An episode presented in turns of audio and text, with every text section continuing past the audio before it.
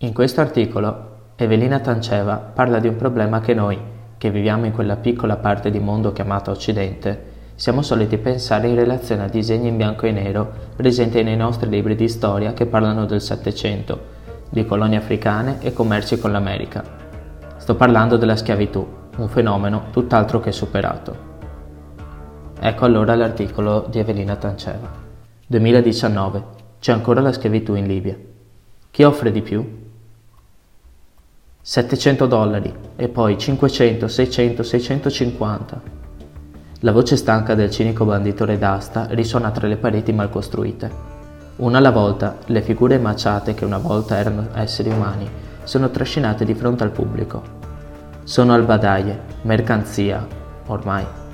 E se guardi in giù, verso la tua paletta, ti rendi conto di essere tentato a comprare. Benvenuti nella giungla. Benvenuti nell'anfiteatro della morale perduta. Per un momento qui non c'è altro che un caos organizzato mentre la stanza prende vita. Ragazzi forti, braccia utili per lavorare i campi, sono l'oggetto della vendita. Il martelletto colpisce il tavolo ai 700 dollari e in un minuto la transazione è completata. Congratulazioni, hai appena comprato il tuo quinto schiavo. Questa è una scena accaduta realmente due anni fa, quando una reporter della CNN Nima El-Baghir dimostrò in un video diffuso poi in tutto il mondo come si possa dare un prezzo alla vita umana. In un piccolo villaggio vicino a Tripoli ha chiesto di poter parlare con l'Al-Badie, un ragazzo che era appena stato comprato, ricevendo per tutta risposta un perentorio no. Nonostante in Libia la schiavitù sia stata abolita in tutte le sue forme nell'ormai lontano 1853, questi avvenimenti accadono tuttora senza alcuna opposizione ancora più alla luce del sole da quando è caduto Muammar Gheddafi nel 2011.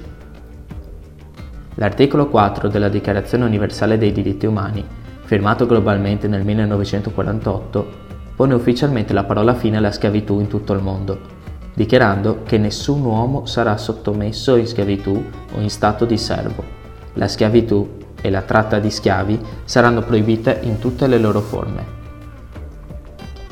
Ciò nonostante, 70 anni dopo, non tutta l'umanità lo ha accettato e in alcuni paesi le condizioni rimangono immutate, tali e quali a quelle dell'epoca della tratta degli schiavi con l'America. In maniera allarmante, negli ultimi anni, la spinta per la giustizia sociale e per la difesa dei diritti umani di base sta venendo meno. Nel caso del Sudan, il governo sta tentando di insabbiare il dibattito sul tema, argomentando che la schiavitù non sarebbe altro che uno sfortunato e imprevedibile effetto collaterale della guerra tra tribù, rinviando così il suo dovere morale.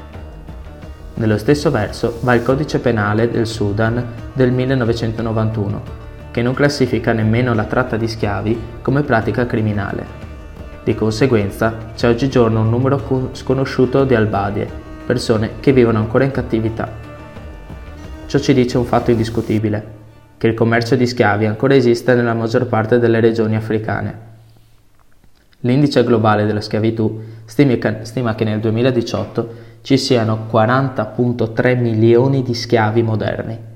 Tanto per dare un'idea, visto che il numero in sé e le statistiche non possono farlo e quindi non rendono facilmente giustizia al problema in questione, l'intera popolazione di un paese come l'Iraq è di 39,3 milioni di persone cioè ben un milione in meno di schiavi. Dal 1981 la Mauritania ha proibito la schiavitù legalmente, ma senza nessuna applicazione reale, così che oggi il numero stimato di persone che vivono in moderna schiavitù ammonta a 90.000 nel paese. Allo stesso modo, nella penisola del, Sinai, del Sinai ci sono più di 50 gruppi di trafficanti di esseri umani che operano incontrollati è per questo che non ci sorprende poi tanto il fatto che questa ragione sia considerata una roccaforte di Al-Qaeda e Beduini. Qual è dunque il prezzo della libertà? Sapresti rispondere se ti chiedessero qual è il prezzo della tua libertà? Per te e per me, che non siamo uomini forti adatti al lavoro, otterremo molto meno di 700 dollari. 730 giorni dopo quel video, il numero di persone che vive in condizioni di schiavitù moderna rimane ancora molto alto. Nel caso della Libia si stima ce ne siano attorno alle 48.000. Nel XXI secolo l'ingenuità e l'ignoranza dei fatti non sono più una difesa giustificabile. Non si può più far finta di non sapere. La responsabilità perciò ricade tanto negli attori quanto negli spettatori. La schiavitù non è un problema di libri di testo con foto e disegni in bianco e nero. Non riguarda il passato, sta avvenendo ora. Sceglierai il comodo silenzio? Grazie per aver ascoltato l'articolo di Evelina Tanceva sulla schiavitù moderna. Per saperne di più e accedere alle fonti, vi invito a ritrovarlo all'interno del sito www.jeuneeurope.com. Oltre che a visitare il sito, vi invito poi a seguirci sui nostri canali Facebook, Instagram, Twitter e LinkedIn, oltre che a seguire i nostri podcast su Spotify. Un saluto da Filippo, ci risentiamo nel prossimo podcast. Ciao!